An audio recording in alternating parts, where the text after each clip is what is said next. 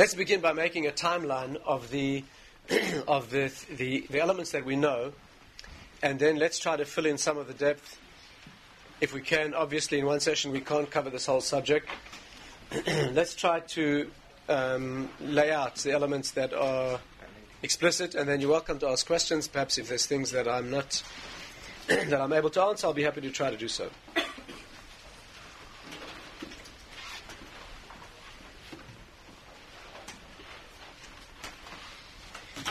First of all, when we talk about the end of days, uh, let's talk about what we call the world to come, which we call Olam Haba, the next world, the world to come.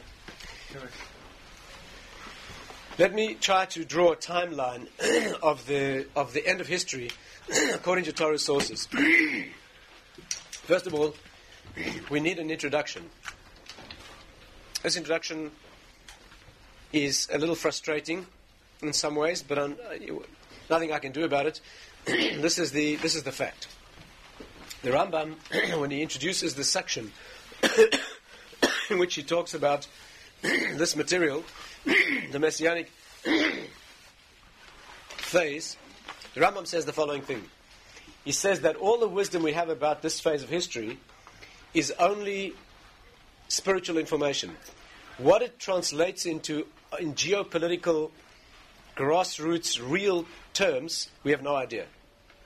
In other words, if you try to extract from this discussion the you know the headlines, the you know the practical realities, you know what will what is the meaning of a final war, and which nations will be involved, and and dates. That's completely closed to us. Okay, I, let, let's get that clear. And if you don't, if that's not your cup of tea, you're welcome to leave now.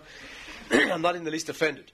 what we have of this field is only the Torah of the matter. In other words, all that's given to us is the spiritual understanding. There's enough practical application that when the events begin to unfold, we'll know to check them against the Torah reference to know whether they're valid or not. For example, the Mashiach, the Messiah. The Messiah will be a human being and he will fulfill certain criteria. The criteria that we're given about that messianic figure are clear enough that when it begins to manifest, there will be a number of stages in confirmation that in fact this is the Messiah and this is the messianic age. There is halachic, there is halachic material, but the general concept is that what's given to us is only the Torah of this area. In other words, what it means spiritually, and we study it for that purpose because of what, because of the mitzvah of Torah learning. But to translate it into political events or geo, you know, physical, political, real-time events is completely off limits. Okay, is that is that clear? The language the Rambam uses, just to make it even clearer, is like this. He says, when we enter this zone of the messianic phase, lo yeda adam ech ad Lo yeda adam ech no human being knows what it will be like ad until it happens. It sounds like a joke, meaning, what's the Rambam telling you? You don't know, you won't know what this will be until you know it, until it happens. What, what kind of statement is that? what the Rambam means is this. In all other areas of Torah, when the Torah tells us the Torah of an issue, it also tells us the practical reality. If the Torah says something about the body, or it says something about space, or about anything, about medicine, about anything, it is telling you not only the spiritual depth primarily, it also filters down into the practical, tangible reality, whether it's a fact, whether it's halachic application, whatever it is. But this area of Torah is teaching you the spiritual depth, and what it translates into in terms of real time events on earth is completely close to us. Okay? Are we together? Uh, you want an example? It says, for example, the, messi- the, deliver- the, the, deliverance, the redemption will take place in Nisan, okay, in the month of Nisan.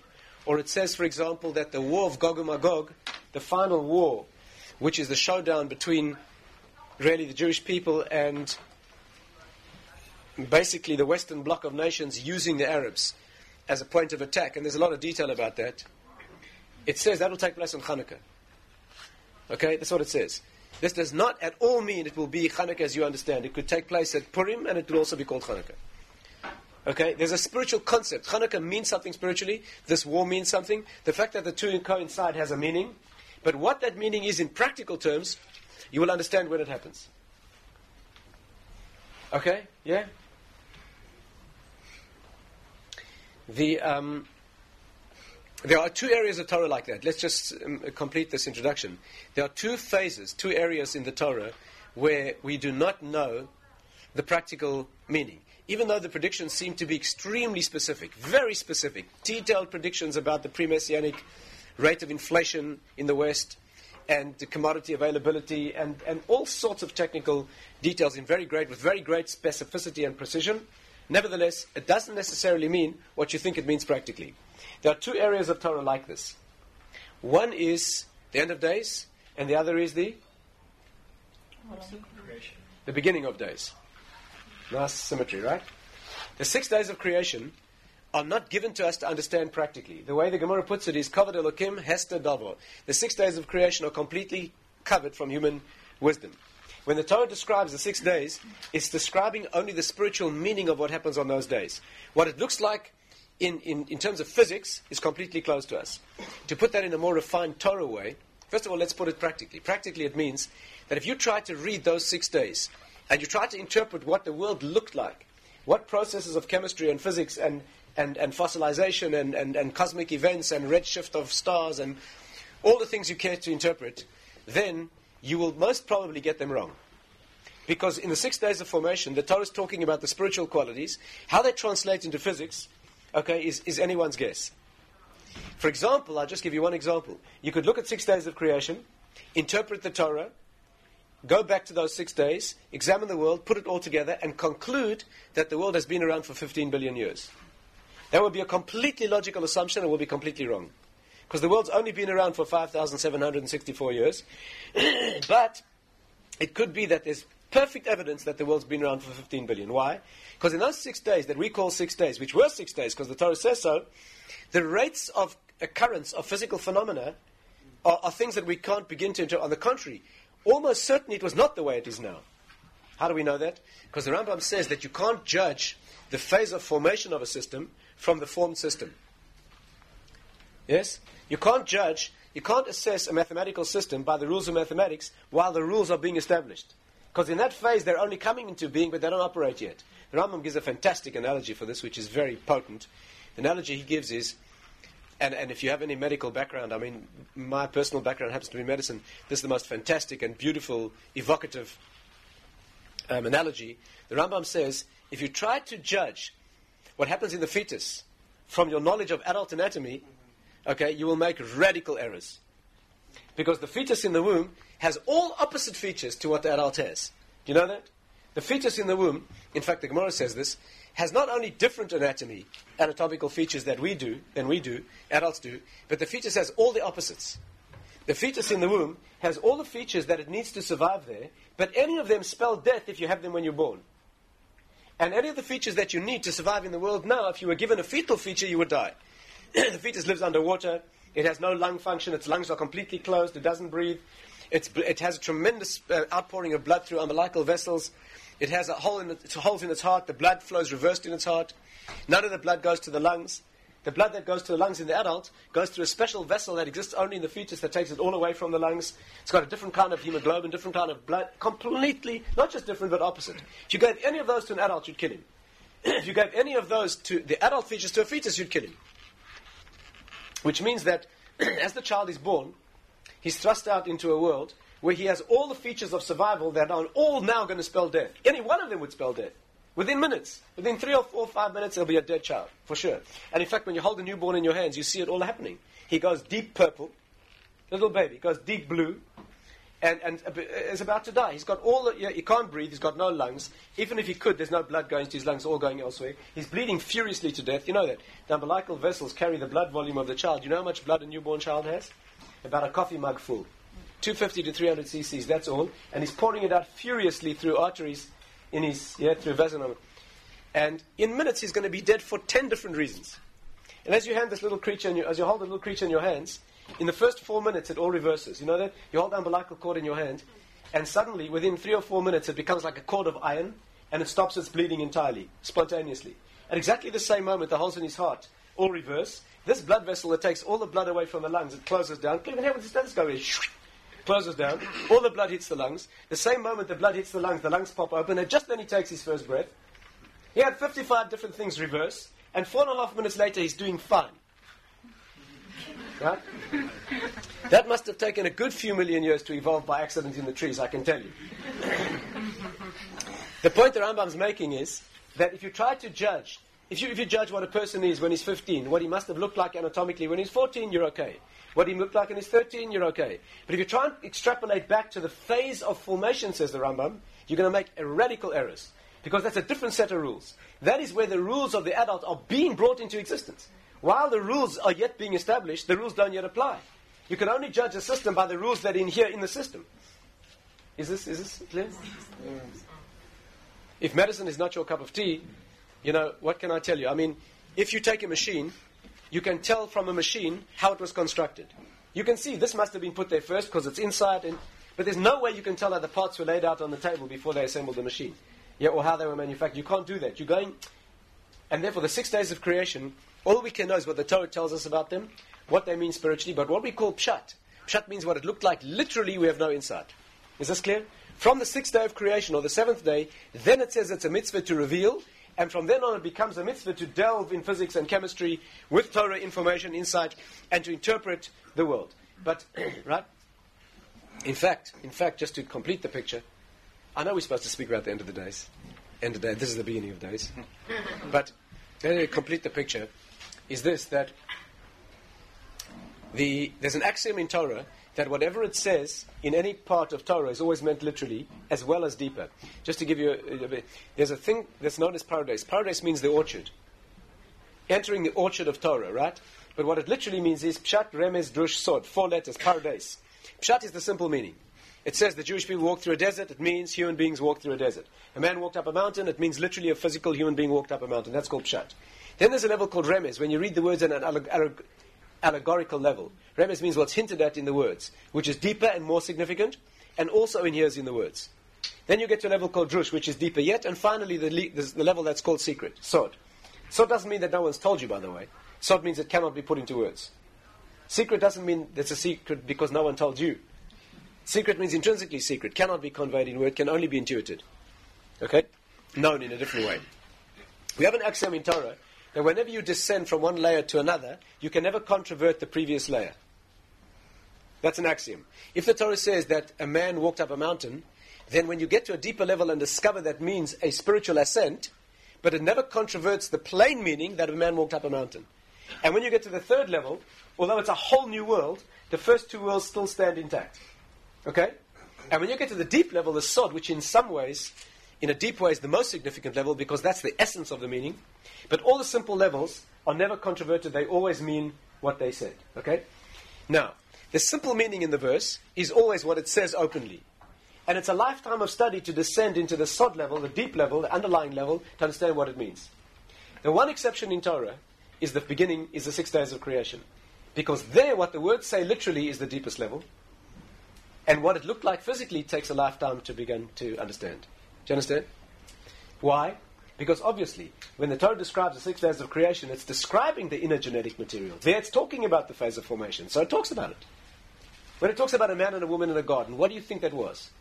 What do you think that was? Like they're making the pictures for the little children in the, in the books they give them of a man and a woman in a garden without clothes and that. Yes, it is. It has nothing to do with it. Nothing to do with it. Nothing. Do you know what a tree is? You know what the trees. What does a garden mean? Eitz. Etz means something of actual essence. Etz in Hebrew is the root of etzem. It means a thing as it is. Yes, it's a very, very distant echo that it means trees the way we understand. That's this man who was created, Adam and Eve. He stretched from the heavens to the earth, it says. That was his dimension. How big was he? He was cosmic. He reached the furthest physically. That means in his, in his manifest being, he reached the furthest planets, the furthest stars. After he sinned, it says Hashem, God put his hand on him and squeezed him down to 100 amas. That's about 50 meters.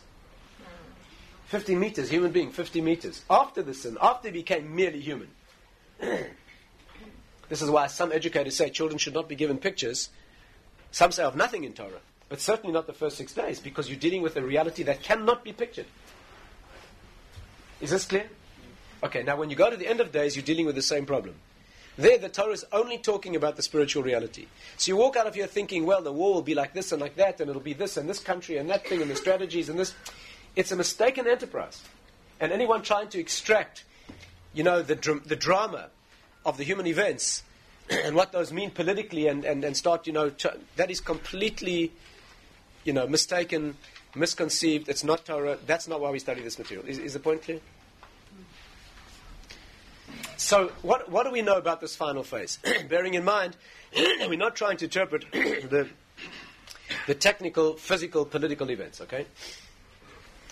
Let us try to summarize what we know about the messianic and subsequent age. First of all, when we talk about the world to come, we use that as a general term, olam haba, but there are many stages to that. And not only are there many stages in time, there are many stages in spiritual elevation. Like, for example, there are sources that say that in the world to come there will be no mitzvahs. No mitzvahs. No Torah, no mitzvahs. We'll be beyond all that. You won't need mitzvahs. And there are plenty of sources that say it will be an incredible age when all the mitzvahs are fulfilled. Okay? There's another source that talks about whether we'll invest ourselves in bodies or we won't have bodies. There are, there are tremendous contradictions in this, in this area. And the resolution of these contradictions is that in fact there's a many stages of stepwise spiritual elevation. And at each stage there are many differences. It's true that in the initial messianic phase there will be mitzvahs, marriage, uh, birth. There will even be death in the first phase, although it's a different kind of death than we experience now. There, the death is after the Messiah arrives, after the Mashiach arrives. The death that people will experience who are alive then will be only instantaneous, what's called a kiss, a death by a kiss. But it, it will be there because everybody has to go through that experience in order to be, in order to be reconstructed in, in, in messianic form, right? The ri- original sin has left us in a situation where the body now is not, is not susceptible to the voltage that will be felt then. And therefore, people who are alive during the Messianic age will be die and resurrected instantaneously, but they will be dead. Then there'll be a stage after that during Tchias HaMesim where the dead are revived, where there will not be death anymore. Then there'll be a stage subsequently when the Torah is not valid anymore. There will not be Torah except for the Book of Esther. The only festival will be Purim, and possibly Yom Kippur at a certain stage, and the only book that we'll relate to will be the Book of Esther, Purim. Okay, it needs, needs explanation, but I'm, I'm, the point I'm simply making is there are many stages of spiritual elevation during which different parameters apply. Let's try and look at it from a timeline perspective and see what we know. The world is created for a 6,000 year span, right? In other words, the Gemara says that there are 6,000 years. Let's leave out the consideration of the six days, which is its own particular unique time phase. After the six days, there begin a 6,000 year period of history. Right? The way the Gemara puts it is, Shis alfe shnin kai alma. The world exists for 6,000 years. And then there's a seventh thousand, which is the Messianic age. Like Shabbos, like Shabbat is to the six days of the week, the Messianic thousand years is to the six millennia that, that preceded. In fact, the 6,000 years are built in stages of 2,000 years. The first two are called Tohu, which means chaos, before Torah is manifest. They end with a year when Abraham was 48 years old, during yeah, at the phase when he began a, a significant new phase in his voyage of discovery. He began when he was three. Right? He began arguing with the people of his time philosophically when he was three. And when he was 40, he had a special level. When he's 48, there was a particular, particular level of, of change. And the world then entered 2,000 years that are known as Torah. During that phase of history, from the beginning of Avram Avinu, Abraham, until the basically the the beginning of the phase that led to the editing of the Talmud, right? Specifically in the days of Rav, about 1600 years ago, approximately, were 2,000 years that are known as Torah. Then the world was in its most perfect form, manifesting the way Torah projects itself into the world, right? And then the last 2,000 years, which we are deep into now, we're very close to the end now, because we're now in 5,764 out of 6,000 years. So we're only a couple of hundred years from the final messianic, guaranteed messianic um, advent. So it could happen any time from now. In fact, our tradition is the Gemara says it could have begun any time from the year 4000. Right? Because this is called Mashiach. It could have happened any time from then. Of course, it deeply could have happened any time. It could have happened in the first hour of creation. If Adam had found himself yeah, able to withstand his temptation, then, the, then that Shabbos would have been the seventh millennium. Yes? But since he failed, he converted six days and a seventh into six, thou- six days, one small part of which involved work, into 6,000 years of human agony, where the work is now carried on in a much more brutal environment, and each individual contributes a very small speck of the work that has to be done in order to accumulate a final totality, which ultimately, incidentally, according to the Kabbalistic wisdom, will be nothing other than a reconstitution of that one cosmic soul that was in the beginning. if you want to know what you will look like in the final analysis, in the final analysis, final stage, you will be part of a cosmic soul called Adam. Actually, an androgynous being called Adam and Eve. there, the Gemara says that they were they faced each other. Yeah, they were built back to back. Man and woman were created as one being, backs the backs being fused. Are you are you familiar with this? They were created as one being, male and female, and their backs were fused, which means that from a, from a spiritual perspective, they were perfect. You know, the back is always the side of negativity. Yes? In Hebrew, the word achor, back, also means strange. Acher, foreign. Uh, it means idolatry. Elohim acherim is other gods. Elohim acherim is also sometimes translated as achoraim, which means gods of excretion. You understand the worship of dung. The deep idea is this. It's because the back is always the side of negativity, unrecognizability, excretion. The front is always the side of relationship and kedusha. Yes, and that's also why the front is always the side of recognition. A face, the face in particular, particularly the eyes, the face in Hebrew, again, you can't do without Hebrew. You want to be a Kabbalist? You want to be a, you want to be Kabbalist? Yeah, you're going to nod, really, aren't you? you want to be a Kabbalist? the first thing you do, in fact, the last thing you do also, is just Hebrew. All you need. That's why it's called Lashon Kodesh, the Holy Tongue. If you, if you want to be a Kabbalist without studying Hebrew, it's like trying to play tennis without a bat or a ball or a net or a court.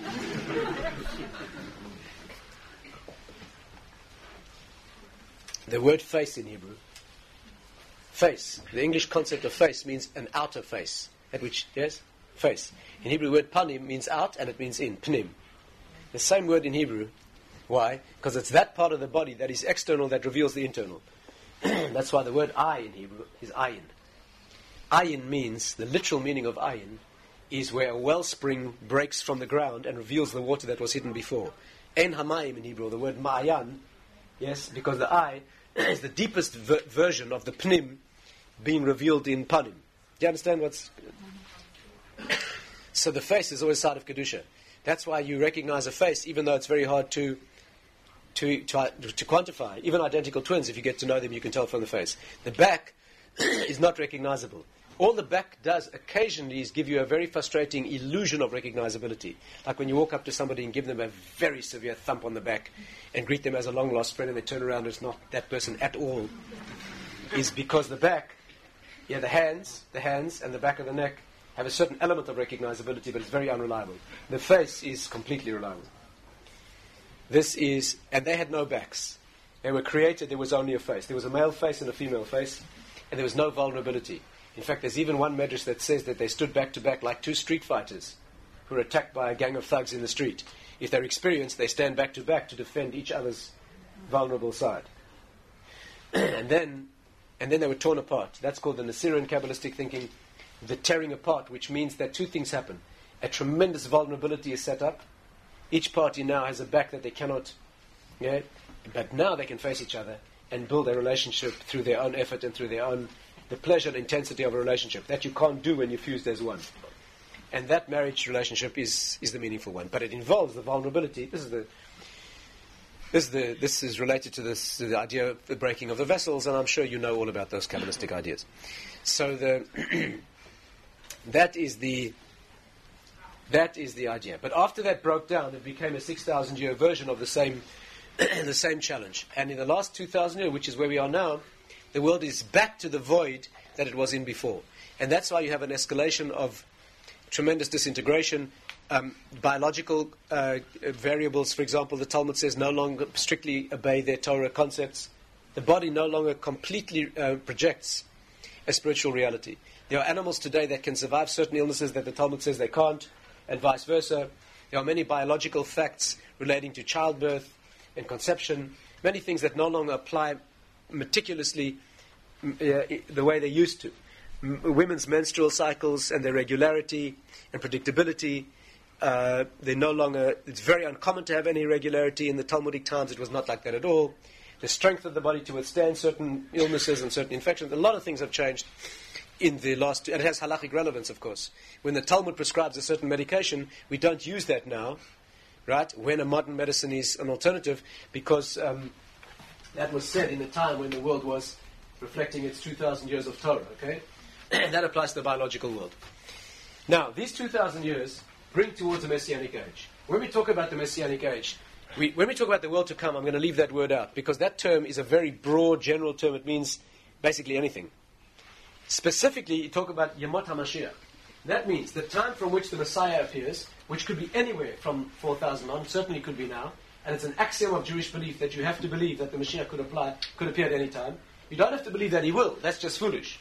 you don't not required to believe that the Mashiach is going to appear now. That's just silly, right? Because you'd be wrong most of most of the time. You just have to believe that he could appear at any time, even if it looks thoroughly impossible. Yeah, and, and, and on the contrary, the Midrashic sources say he'll appear at the moment when it is manifestly impossible. Right? When it becomes absolutely clear that this could not be a moment of redemption, is exactly when the Mashiach will, apply, will appear. And in case you think all you have to do is wait until it looks impossible, yeah, despite that it will be impossible. Okay, the model for this, of course, is that all the final redemption reflects the redemption from Egypt, and all the redemption from Egypt reflects the redemption of the brothers when they sold Joseph and they themselves were redeemed. You know, we have a principle that's called Maase Avot Siman Labanim. Maase Avot Siman Labanim that what happens to the forefathers is a sign of what happens to the children. And it's always a revelation of the same pattern repeating itself again. If you remember that when the brothers were in Egypt, the way the redemption was manifest to them was they stood in front of Pharaoh at the end of 22 years of disaster. You remember the story? Famine, they were dying of hunger, they'd lost their brother, Shimon, the whole story, and eventually they stood there at a moment of crisis, having sinned you know, 22 years before, sold their brother. Their father had lost his prophecy. Basically, the history of the world had been completely derailed, and they were accountable, and they knew it.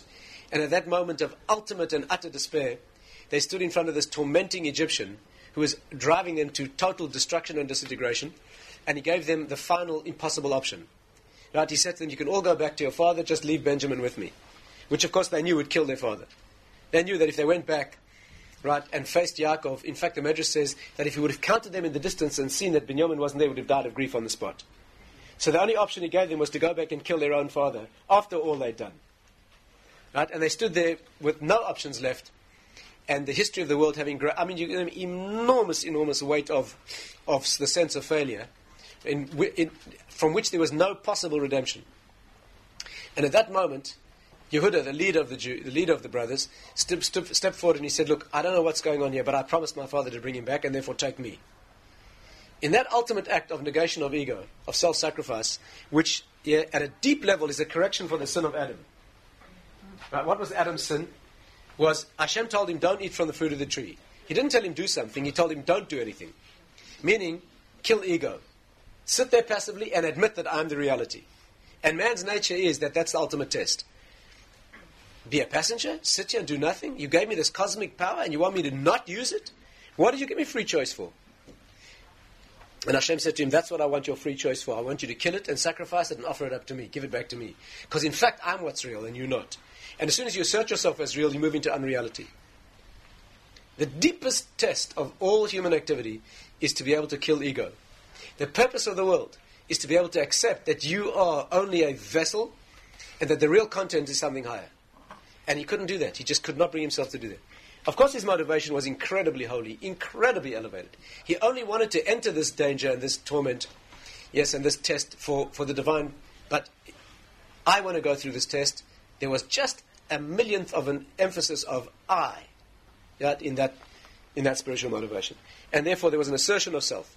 When Yehuda stepped forward and said, Take me, there was a moment of correction, a cosmic moment of correction for the. Yeah, are, are we together? At that moment of impossibility, when the only, the only thing he could do was sacrifice himself, and the brother stood there, they suddenly heard the words from this Egyptian tormentor, Ani Yosef. I'm Joseph. Did you imagine the impact of those words? You're talking about a moment of total impossibility. The next step is guaranteed destruction. At that moment is the redemption from where? From where? The source of the problem. From the source of the problem. And then they realize in one second that the whole thing has been a very carefully worked out and carefully, meticulously crafted sequence of events to bring them to their own correction. Can you imagine that?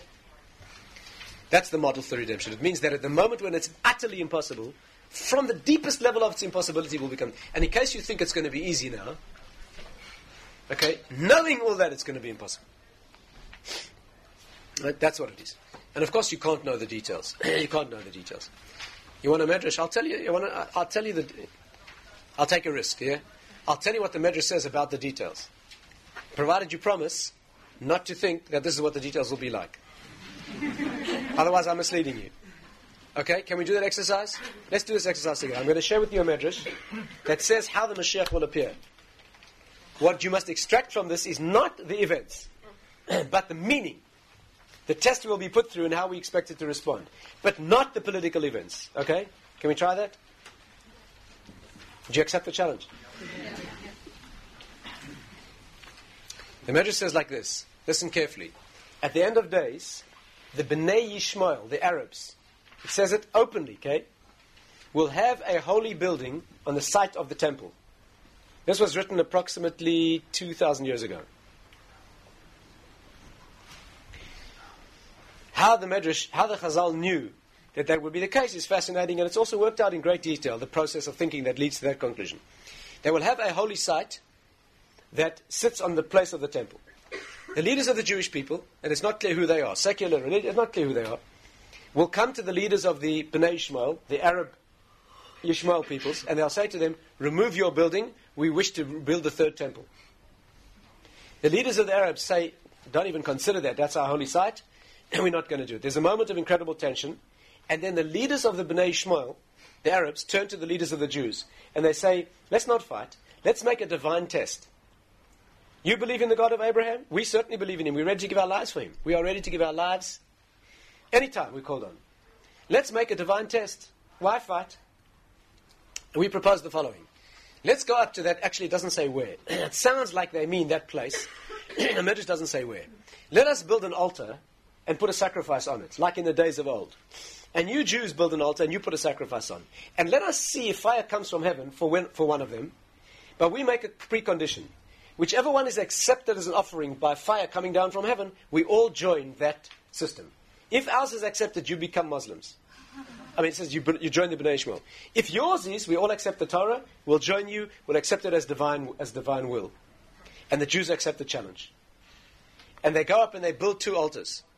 And the Jews put a sacrifice on theirs, and the Arabs put a sacrifice on theirs, and fire comes from heaven and accepts the Arabs' offering an openly miraculous manifestation that we are wrong and they are right.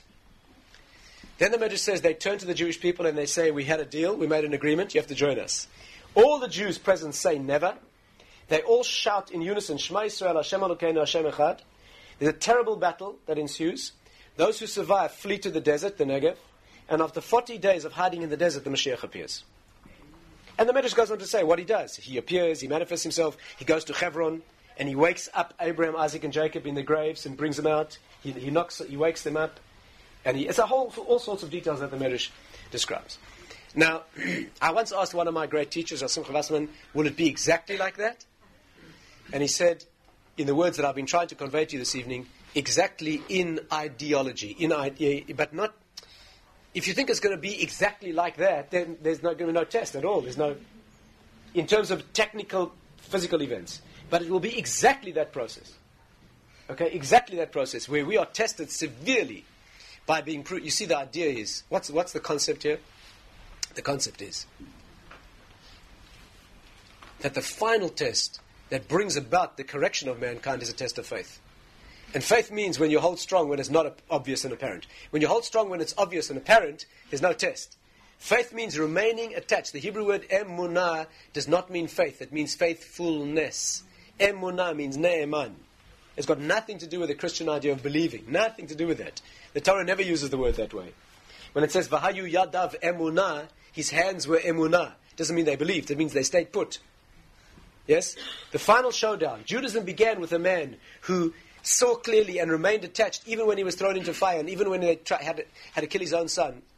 Right? He never moved, never budged from his loyal attachment, even when it looked completely opposite of anything that made any sense. Not because he decided to believe, but because he knew it was true. But the test isn't knowing. The test is can you stay strong with that tenacity of attachment when, when you no longer see the clarity that was once clear to you before. Right? You understand? Again, emunah means, yeah, if you tell me that you love this person, and you would never leave their side, and you've got an undying loyalty, and you make a big speech about it. And I, while you're talking, I happen to look down, and I see there's an iron chain that binds your ankles. Your, this declaration of loyalty to this person falls a bit flat. But when I see that you're on one side of the world, and they're on the other side of the world, and you're prepared to climb mountains and swim oceans to get back together, even though you haven't seen them for who knows how long, that's called ne'eman. That's called loyalty. Not because you believe somebody's there, that's just stupid. A leap of faith because you decide it's a good idea, like certain non Jewish pathways, is not, is not faith, that's just stupidity. Judaism begins with knowledge, with critical analysis, with rigorous knowledge. That's not the issue. But after you have the knowledge and it's not clear anymore, and you're being tested and you're being pulled and pushed in every direction, do you have what it takes to stay attached? That's what's called emunah, ne'eman. That's the concept. And just like it began with the man who started that, Abraham, it will end with that test. Incidentally, there are many other parallels. One frightening parallel is, our sources say, just like he did it with no teachers, he did it with no teachers. He worked it out himself and stood against the world. Each of us is going to have to do it with no teachers. In the final messianic showdown, there'll be no teachers left. There'll be a grinding down into, right, into a situation where total leadership in the, in the descent of the generations, yeah, in terms of being able to look up at, at you'll have to figure it out on your own. The Gemara says, I "Emes ne'ederes." the truth will be. It's very hard to translate. Emet ne'ederet. I suppose literally translated in Hebrew as the truth will be absent. No, how do you translate it? The, the Gemara says the correct way to translate it is "Emes naaseh" or "Naases adarim adarim," like little flocks of sheep in the desert, like little lost wandering flocks of sheep with no leader. That's how the truth will be manifest in the final generation. The world will be completely saturated with lies, with proof for those lies, and all you'll have left is your faith that what you are as a human being and as a Jew and as a creature who's, who's possible yeah, to retain a loyalty to the source, in the pure faith that operates in the darkness with no evidence, on the contrary, all evidence against you, that's all you'll have left. That's the meaning of this ordeal.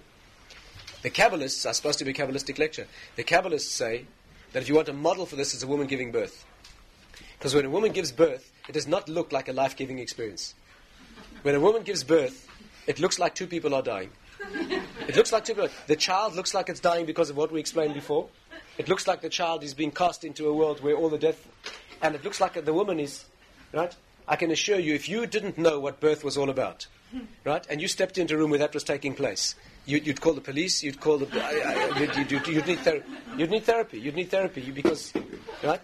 And this, this torment, this torment is what brings birth. And on the contrary, it's the pain itself that brings the birth about. Right? It's the pain itself that brings the birth about. Right? That is, that's why the, the advent of Mashiach is called Chevlei Mashiach, the birth pains of Mashiach. It is the, the war and the pain and the agony of, of our situation that will, yeah, it's, it's holding strong in that situation that will bring it about.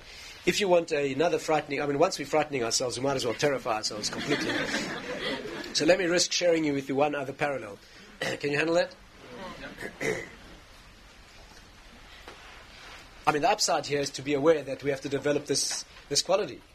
Right? We have, we're not supposed to develop a, um, a terrified a terrified attitude. We're supposed to develop the attitude that it is going to look difficult, and yet we have the capacity to. I'll just share with you one other parallel that indicates the same thing. Where would you look for a parallel? Yeah, why am I doing all the work? You do the work. No? Where would you look for a parallel? Yeah, I'm going to give you two examples, you give me the third. Example one, the birth of a child. Right? From the phase pre birth to birth, manifests this agony and difficulty that itself brings life into the world. Example number two, the messianic birth. Right? The passing of the world from this phase into its corrected phase. Give me a third example that should illustrate the same process. No, come on. Death, exactly. Death is exactly the same thing of transition from one phase to another, and it has exactly the same parameters. The, the Gemara says this when a person dies, you'll experience a test of faith in the same way. Again, again, don't try to understand this literally in your mind's eye as a picture. Try to get the Torah of this issue. The Gemara says like this When a person dies, actually the background is fascinating, I'll just mention it briefly. The Gemara is talking about the obligations of an employer to an employee. What time of day are you allowed to expect your employee to work? Yeah, you, you, you hire someone to work for you during the day. What time in the morning is he required to arrive? Until what time in the evening is he required to work? Assuming there was no explicit agreement in a contract, and assuming there was no custom in the town that you're operating in. So Moses is like this. He's not required to leave home in the dark. you can't require him to leave home before sunrise. You can only require him to leave his home at sunrise, and the traveling time in the morning is your problem. If he gets to work an hour or two after sunrise because it took him that long to get there, the employer has to suffer that loss. But you can require him to stay until sunset, and he travels home on his own time in the dark. Now, how does the Gemara know this? Because it says in a verse that man has to work. Yeah, the pasuk says in Tehillim, "V'la avodasoy adei arev, ula avodato arev." A person has to work until nightfall. that's what it says when it talks about the condition of man in the world. Fascinating analysis of this whole. But that's what it says. So the Talmud says it means you can require him to work till the sun goes down, and then he travels home. The Kabbalists say that he can require you to work until your sun goes down. Meaning, when you die, you are still employed. Listen carefully, amazing idea. You're employed like this. As you die, you see, you see in Hebrew, when you say ad, adai aref, until evening, there's always a halachic debate. Does the word ad in Hebrew mean ad va'ad bichlal, or ad va'ad, yeah, or not? If I say you have to work until five, the halachic question is always until five but not including five, or until five including the stroke of five. Yes? Va'ad bichlal means you're required to work, if I say until evening, there are two ways to interpret that. Yeah? If this is evening, you're required to work until evening. Second interpretation. Until and including the first moment of evening, because ad means until. Yes? Are you with me? The Gemara says that's the correct way to interpret it. When you die, you're employed, you have to serve, you have to hold strong, you have to manifest control over your lower self, and ultimately manifest emuna, this faith dimension, until the dimension of death itself. What does it mean? So Gemara says like this, the Chassidim says like this. When you die, the first thing that happens, you know there's a description of the transition from this world to the next. A transmission, it's a whole transition that involves a light that is per, uh, perceived. There are three angels who come to greet you. Actually, members of your family come to greet you. We have a tremendous amount of description in the Talmud. But before all that begins to manifest, there's a phase of complete and utter darkness. There's a moment, if you could use the word a moment, it's not time as we understand it. But for our, for our purposes, let's say, as the soul leaves the body, as the soul snaps out of the body, at that final moment, there's first of all a moment of complete and utter non- sense of non existence. Complete nothingness. For a moment. In that moment, your lower self comes to you and says, You see, I told you there's nothing to do. And if you give up in that moment, you lose everything. You see what's happening? Your faith is being tested in the most severe way. There's nothing here. This was your deepest, darkest fear, right? That it's just nothingness. And now you have proof that that's the case, and you have to still hold on anyway. Do you see the parallel here? Just like a woman in birth has to hold on knowing that this pain, for all its difficulty and all its danger, this is what's bringing a life into the world. And if you hold strong through that and refuse to accept evidence, then the next phase begins. And do you understand the parallel? Don't look so worried. You know, you know. Being prepared is worth, is worth everything. Once you're prepared, it's easy. It's easy. When a woman takes childbirth classes, right, and she knows what's happening, she sings through the whole experience. It's wonderful, doesn't she? Uh, haven't you seen women in labour who've had childbirth classes? They hum a tune and they sing, and it's wonderful, no? yeah. Okay, so that is the concept. Let's take this a little bit further. Mashiach will arrive at a certain point in time, could be anywhere now, and the Messianic age will last from that moment until the year 6000. There's opinions that it will last another 70 years or 90 years. I'm not going to go into the details, but it will last for the phase that whatever phase is left, however many days or months or years are left from that moment until the Messianic, until the year 6000, is what's called Yemoisa Mashiach, Yemota Mashiach. What will the world look like in that phase? We're not talking about the world to come. We're not talking about the year 7000 and on. Because that's another whole discussion. We won't have time this evening for that. There's another discussion of the 8,000 years. And the 9th and 10th, at all years. For example, in the 7,000 years, in the 8,000 years, another color will be manifest in the spectrum. An eighth color. And an eighth note in the musical scale. Again, we're talking about a spiritual idea here. And finally, by the year 10,000, there will be 10 notes audible, right? What's called the Nevel Asor, a 10 stringed harp, as opposed to the 7 stringed scale that we use now, right? Uh, also needs a deep discussion what that means. But we're only talking, we'll have our work cut out for us just to discuss this, I assure you. And that is as follows. After the advent of Mashiach, by the way, I'm giving you only one opinion here. I'm giving you the way it's set out by the great Ari. the great Kabbalistic master of the 1500s. There are many other opinions uh, bringing out different themes of, of, of aspects. There's another, there's another uh, opinion, for example, that all of these 7,000 years are only one of many cycles of 7,000 years. Are you familiar with that? Rabbeinu Bechaya, for example, says that the 7,000 years we're living in now are only one of 7,000 7,000 year cycles, making 49,000 yovlos, what's called a yovel, and there will be 7,000 of those and 49,000 of those. And in fact, he adds up a whole calculation based on verses in the Torah.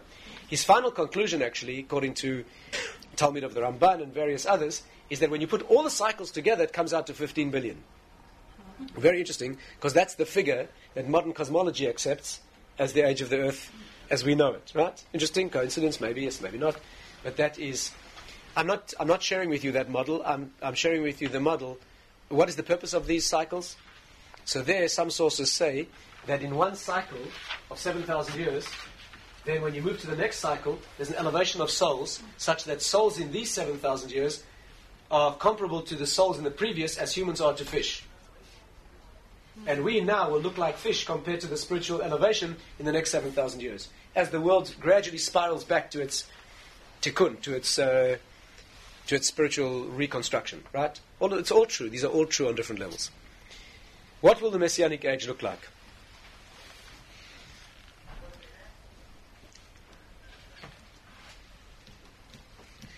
So here there are a number of a number of stages and a number of issues, a number of opinions. Perhaps we can say like this: the Gemara says there's interesting debate in the Talmud between Rav and Shmuel, between various authorities, about whether the world will look normal or not look normal. What's called olam kamin hagon noheg. The world will go according to its natural processes, including physical existence, marriage, birth, etc., even poverty, even poverty, according to that opinion. But poverty will not be a problem because they'll always be given. There are people who don't have naturally, but they'll always have where to get. But they won't naturally have of their own, right? A very natural looking world. That's the opinion of Shmuel. Even though we know that it can't be literally the way it is now, because there will be things like a temple built. The temple will be built and certainly will not look normal. One opinion is the temple will be built in fire. Right? Dead will be revived. That certainly will not look normal. I mean, in terms of what we're used to. But to all intents and purposes, the world will look as it does now. The manifest difference will be what's called shibud malchuyot, which means that the political dispensation will be complete and utter universal peace. In other words, the world will look physical, with crops growing, and, and, and the world as it is now, but the whole world ruled by one international king, known as Mashiach, the whole world living according to Torah law, not as Jews, not as Jews. On the contrary, conversion will not be allowed. Conversion will not be possible to Judaism. Conversion can only be done when it's an, an ordeal, an act of an act of moving against difficulty. So therefore it will not be allowed, just like during the 40 years of King Solomon's reign. So the world will be at peace, there'll be no wars, in fact there'll be no weapons, as it says. And then there's debate about technicalities. When it says the lion will lie down with the lamb, does it mean literally? Or is that referring, the Rambam says, to nations and the Jews? But the, the, to all intents and purposes, you're talking about a natural looking world. What are the features of that world? All Jews will live in Israel. All Jews will live in Israel. Every single Jew. In fact, wherever Jews are, they'll be brought to Israel. In fact, the Medrash says, Medrash Tehillim says, that if a person was born in Israel, how many people here were born in Israel? The Medrash says if you were born in Israel and this event takes place while you're not there, the non Jews around you will take you back. The non-Jews will escort you personally back to Israel, right? Ish ish yulad shamet says, if you were born there, yeah, not only will you end up back there, you'll be taken back there. Those who've died already will get there through the ground. What's called, it's a deep Kabbalistic idea of tunneling through the ground to get to Israel, actually to Jerusalem. Um, this is why many Jews who can choose to be buried in Israel, to not with, to have to withstand that painful process of going through the ground. This does not mean you should choose to be born in Israel. On the contrary, it's not, a, it's not a good thing to do unless you lived there or you have a special connection to the land. It's not good to be taken there to be buried unless, again, unless there's a special connection. But everyone will end up in Israel, and that's where everybody, that's where all Jews will live. The world will be harmonious. There'll be no political tensions, right? The best model we have is the historical period of 40 years during which Shlomo Melech, King Solomon, ruled, and the world was paying homage to him in an utterly peaceful and constructive fashion. The other opinion is that the world will not look normal at all. It will be a spiritual type of existence where all sorts of spiritual depth will be manifest. And in fact, you will uh, perceive things that you could not perceive now. The Ari, the great Kabbalistic master, says both opinions are true. Now that's a challenge, isn't it? Will the world look sort of spiritual in a way that's completely unfamiliar to us, or will it look mundane? And he says both completely true. How? Because the world will look normal or abnormal depending on your perception or vision. If you have built yourself in this phase of the world's history into a person who knows how to perceive, if you've built your inner eye and you've learned to penetrate the mask of reality, you will see an utterly different world then. Incidentally, people who've learned to do that see an utterly different world now. but you'll certainly see it then. But if you've trained your eye to see the material, if your eye picks up, right, the billboards, and especially the more, the more sordid ones, and your consciousness is invested in your body, and what you think about is building your body and your exercise and your physicality and so forth, you won't see spirituality then. But if you've trained yourself in this phase of existence where it's not easy to penetrate physicality and see, yeah, like our sages say, women have a natural talent for being able to see gross physicality and perceive what lies behind, and men have a difficulty. But if you've learned to perceive through the veil or the mask of physicality, then that world you'll see. And depending on the spiritual training, the spiritual sensitivity, you'll see a completely different world. The verse it's based on is, it says, Umal'a ha'aretz dea, the world will be filled with spiritual knowledge, kamayim layam mechasim, like water covers the ocean. So the sources that deal with it say, what do you mean water covers the ocean? What kind of statement is that? Like water covers the ocean. But water covers the ocean in a, in a remarkable way. The water covers the ocean in a way like this. The surface is completely even. But the depths are untold in the difference. Do you understand? That means the world will be a world where the superficiality will all look the same. But the depth, in some places the ocean is so shallow you can stand, and in some places 10 miles deep. That's how the world will be. Covered by a spiritual knowledge, but depending on the depth that's not revealed under the surface, that's a question of the spiritual insight. And that insight you won't be able to develop then. Spiritual insight is spiritual greatness, which is directly proportion, in proportion to self control and physical refinement. That is built only now when it's not easy. In a world when it's obvious, you will have very little free choice in order to refine the self further. Because when it's obvious, then the resistance is, yeah, the resistance to doing this thing is much less. And although there will technically be free choice, it will be very, very attenuated free choice. In fact, during that messianic age, our sources say that the free will will be the kind of free will that angels have now. Angels only have the free will that is nominal, right? It's like the free will you have to walk into a fire. Nominally, technically, you have the free will to walk into a fire, but in practical terms, you just you're not free to do that because you see the consequence clearly. That's the kind of free will the angels have. In the Messianic age, that's how free you will be to hurt someone's feelings or to do anything negative. Technically, you'll be free, but it would be the silliest thing to do. You'll see yourself passing out of existence by doing that. You see yourself moving into a fire spiritually. And therefore, technically, that means in tangible, practical terms, you will not have meaningful free will. That's why you live in darkness now. You live in a darkness now, so you feel, now that when you feel pains of birth, and you're tempted to think that they're death experiences, you have to have the perception to see that the pain brings life, right? That's what you have to see. In a world where it's obvious, then it will not be, there's no phase of growth, and that's why we enter a sequential s- series of Yeridus Adoris, descent of the generations in order to build this opportunity. So the Messianic age will involve these stages, and then I'm not going to go into the details, getting late. There will be a war at some point. The war is very frightening. It's called the War of Gog and Magog. It will be a war of the Western nations, essentially, together with the Arab peoples. It will have nothing to do with the Far East, in case you. The, the Far East has got nothing to do with us. Okay, the Far East, the Far East. We have to talk about that also. The Far East has been divorced from us in destiny, right? That was wh- why. What, what are they there for? What are they there for? What are they there for? They're not. The, the West is there to battle us, right? There's a, there's a, there's a showdown that takes place between the West and the Near East, the, the Ishmael peoples, and there will be an ultimate international rectification of that whole situation. The East is a world of spiritual potential, much higher than the West, where the consciousness is that of spirituality. It was built by Abraham. He sent children that he had by a woman called Keturah. He sent them to the East with fragments of spirituality with the challenge of developing that. And you see quite tangibly that the East has developed a system that is not the limited empirical, scientific, tangible wisdom of the West, which is very limiting spiritually, but it's, an, it's a wisdom that is, that is much more based on Kabbalistic sources, that they were sent there in order to separate them, to on their positively to give them the chance to develop this, and, and negatively to keep them separate from us. There are deep reasons for that. This is the reason why throughout history the Far East has had no destinal interaction with the Jewish people. But in the end, it will all become one united humanity. What will the war be? I don't know how frightened you want to get. Do you want to, how, how frightened you want to get? Well, let's start with the good news. The good news is it depends on you. Depends on you and me. If we come right, we won't need this. If we insist with typical Jewish stubbornness right, on having it proven to us, then it will be, we'll have our noses rubbed in it.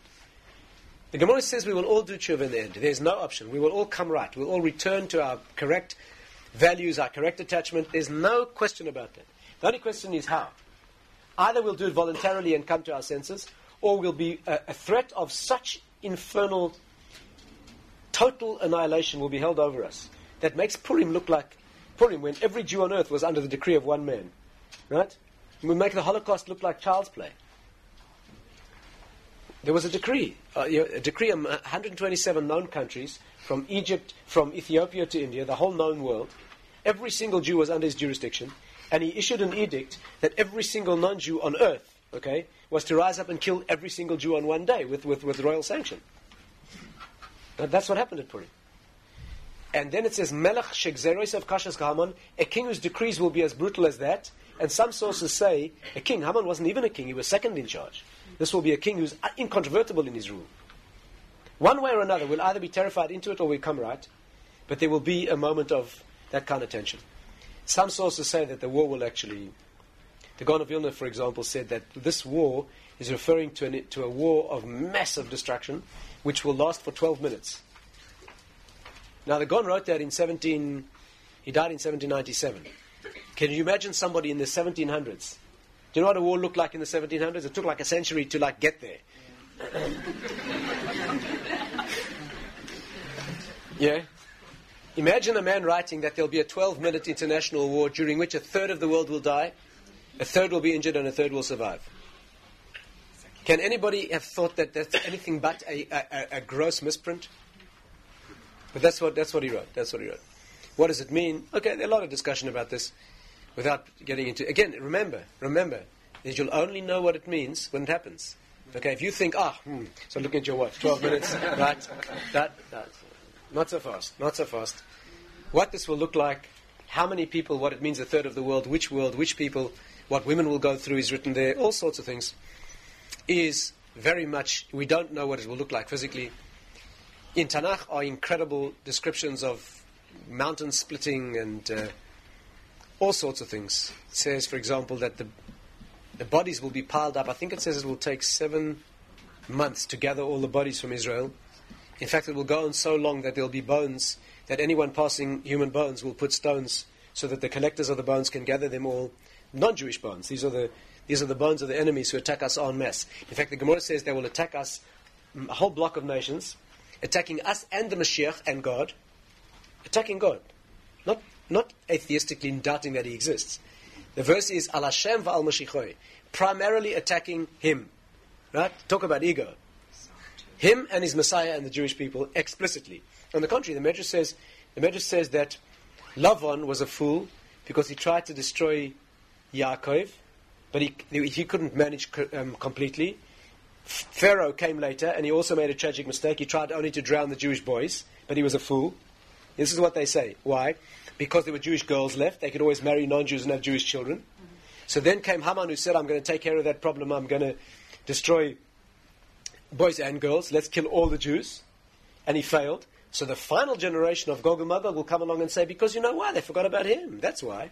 It's no good destroying Jews.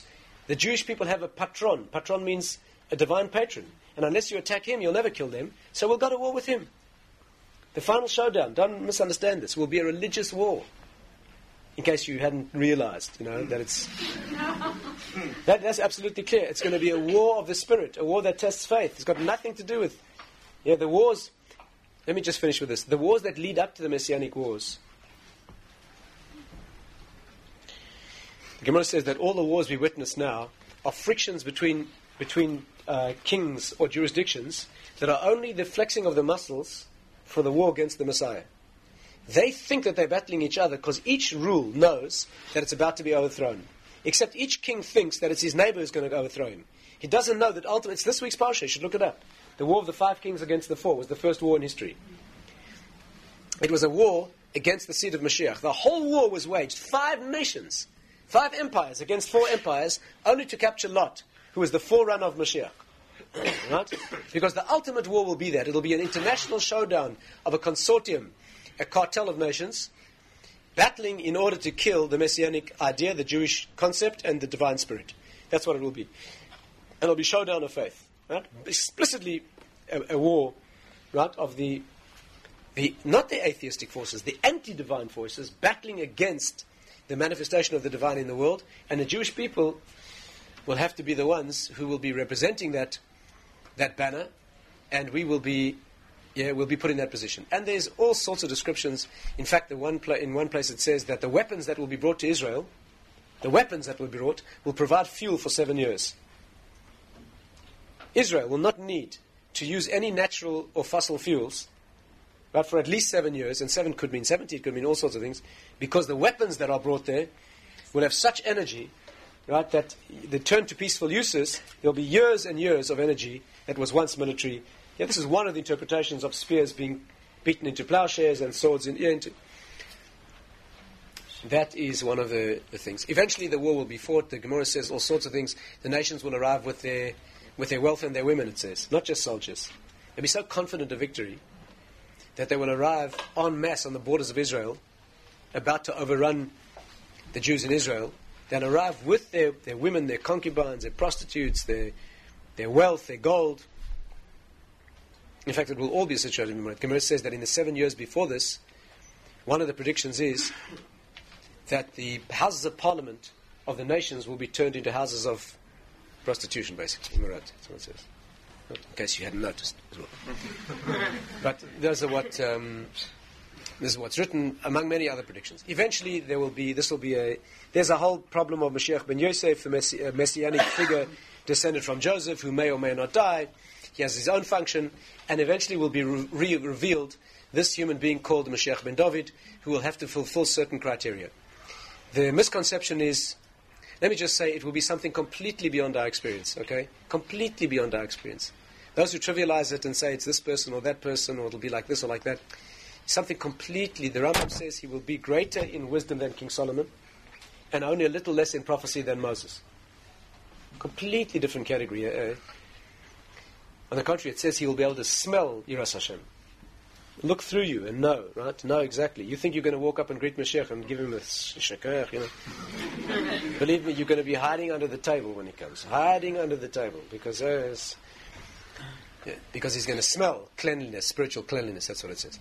Anyway, that is some of the description. And then there's a post messianic age, which lasts for a thousand years, which is a much higher state, which involves a spiritual description that is much more abstract. And Ari says there'll be an eighth, ninth, and ten thousand years, and this is not the time to go. Are there one or two questions about something that I did not make clear? if yes, I'll try my best to answer. Yeah. Whatever voice is left. I was, I was wondering about Tash, Tashma. It was 1984, yeah. wasn't it? Yeah. Um, I was living in Israel that year, yeah. and um, I mean, wasn't that supposed to be? No. No. The question here is, weren't there certain dates, to generalize your question, yeah. weren't there certain dates that were supposed to be messianic dates? You know, it's forbidden to calculate the date of Mashiach. It's forbidden to calculate the date of Mashiach. It's something beyond human knowledge. Right? You can't do that. It's forbidden because it's impossible. It's from the hidden world. The, yeah, okay, we'll have to talk more at length about this. The messianic advent is something hidden from human eyes, explicitly extracted from human wisdom, and therefore it's impossible and forbidden to, to predict the date. One last question, yeah. Are we in the time of the end? Are we in the time of the end? And the reason why I want to ask that is because um, in the book of Daniel it said Yeah. that that book was sealed until the time of the end. Right, right. If we are in the time of the end, does Yeah. that not mean that that book has become unsealed? No, it doesn't mean that. It's like this. You're right. There is a prediction in Daniel where the exact date is specified. Exact date is specified, but it's uninterpretable. We cannot, we can't open it. Okay, it's been sealed. There's a long history to this and a long philosophy to it, which we just can't go into now. Maybe next week or maybe on Wednesday we can speak about it in more depth. It's been heal, sealed and completely inaccessible to us. We are in the stage now, I'll only say this, that all Torah authorities agree that's called Ikvas Mashiach. Ikvas Mashiach means, I'll finish with this, okay? Ikvas Mashiach means that we are now in the, you see, there's a phase here where many predictions are said to, are said. Everyone agrees that they are all now in place. There's no argument about this at all. That's called Ikvas Mashiach. Yes? Not that you needed them to be in place, because our sources indicate that even if they weren't, Mashiach could have come, and then you would understand what they meant. But now, even explicitly, all those predictions are in place. And therefore, we are called Ikvas Mashiach. The usual translation of Ikvas Mashiach is the footfalls of Mashiach. The Kabbalistic interpretation, which is always more specific, is the bottom of the feet of the Messianic form. In other words, the teaching is that the human history, like all things that exist in the world, has a human shape, a human form. The early generations were the level of consciousness in the mind, and we have what's called Yiridat Hadorot, the going down of the generations. At a particular point in history, prophecy ended and the world went dark, and we moved below the levels of consciousness. The final generation that greets the Mashiach will be when the whole of humanity has now reached the dead skin on the bottom of the feet. That's our generation. That means that, very briefly, very briefly, the concept here is this. The dead skin on the bottom of the heels is considered dead even when you're alive. The Gemara says that when a person dies, ein rekev ba'akev. The heels do not disintegrate. They don't decompose. The reason the heels do not decompose is because they're already dead when you're alive. Why are the heels dead when you're alive? Because the primal serpent puts his poison into the heel. Do you remember that? Atata shufenu rosh, you will beat his head. He will put his poison into the heel. The reason people die is because they're born with a point of death that's called the heel. In Greek mythology, by the way, you know all of Greek mythology and all the folklore of the nations is based on Torah. Do you know that? It's all explicitly an outgrowth of Torah. It's so obvious if you know these things. The heel is the point of vulnerability. And that's why it's the point of attachment to the mother. Do you, do you know? I, anyway, the point is that the heel is the place where death is invested, and that's why death is spreading throughout the rest of life. But the point is that the heels are the place of death. The heel is the, the messianic age will be an age where human beings have as little life force left in them spiritually as the dead skin on the bottom of your feet has compared to human consciousness. That's who we are now. We are not at the bottom of the barrel, we're in the mud underneath the barrel. Okay? I'm sorry to have to tell you this, but that's where we are. And it's we who'll greet Mashiach. And there's a whole philosophy, I wish there's time to tell you. How is it that the lowest will be the point of contact with the highest? That has to do with the snake that's straight and the snake that's round, and I'm sure you know all about that. But the point is that, be that as it may, that's what we are. My Rebbe once said that if you want an image, a graphic image, think about it like this. The dead skin on the bottom of the feet has two unique characteristics. One is it's completely insensitive. You can stick pins and needles in the bottom of the thick skin. I had a friend when I was young, he used to walk barefoot. He used to put his cigarettes out on the bottom of his feet without feeling a thing because Yes? You ever seen people who walk barefoot habitually? But what's unique about the bottom of the feet is, although it's the least sensitive part of the body by far, is exquisitely sensitive to superficial stimulation. You draw a feather lightly over that part of the body, and the response is raucous laughter. He said that the final generation of human history will be like that. Totally insensitive to the worst forms of brutality and immorality, but readily available for superficial stimulation that gives rise to empty laughter. That's our generation. Going out for entertainment while people are being butchered, slaughtered by the million, people starving to death, half the world's population starving to death, blind with trachoma, dying of illnesses that are completely and eminently preventable by what you throw out in your garbage. Do you know that? Do you know that? If the Northern Hemisphere would ship its garbage, I'm, I'm, not, I'm not exaggerating. If the Northern Hemisphere would ship its garbage to Africa, you could save. You have no idea. Does it concern it? No, out to a movie and buy a new pair of shoes and uh, do your nails. Talk about insensitivity. Talk about children dying. Parents going to sleep at night knowing a child's going to die through the night because they don't have food for them. Not a glass of milk tomorrow morning. And that while they profess concern about all these things, it's another movie. You understand what's going on? I mean, it's a world that's can't, you can hardly think of getting more immoral than that. That's going to be the final generation, completely insensitive to anything meaningful, completely involved with superficial stimulation, empty entertainment, laughter, that's what it's going to be. And that humiliation, can you imagine the humiliation when Mashiach comes? Can you imagine? Can you imagine imagine when Mashiach walks in and suddenly people come to their senses. Can you imagine what it's going to be? Can you imagine the nations around us, what they're going to look at the blood on their hands? Can you imagine?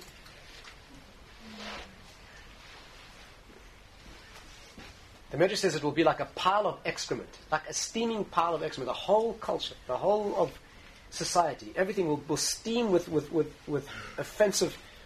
You know, this whole veneer of culture and, and, and, yeah, and, and, and respectability, when what's really revealed, the, the, the, the, the, rivers of blood on the hands of the, of the nations. Can you imagine? Do you know how many people died in the last century? Do you know how many people were killed for pure evil minded maliciousness in the last century? Hundreds of millions. Hundreds of millions. 18 million people were killed in it. And, uh, and today it's not even a headline. You know that a few years ago there were 10,000 bodies floating in Lake Tanganyika. Do you know the Hutus killed the Tutsis? Complete gems. 10,000 bodies. You couldn't drink, you couldn't eat fish. It wasn't even a headline. Not even a headline. Nothing. Right? Can you imagine?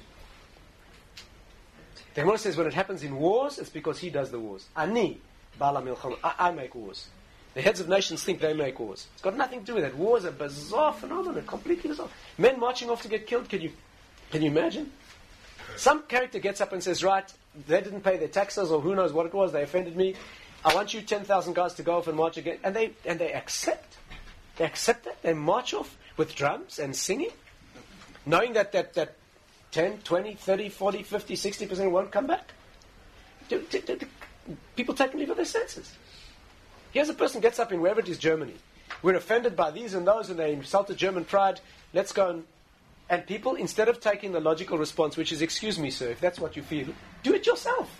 You know, you're talking about an individual who's 60 years old. He couldn't handle a weapon even if he tried.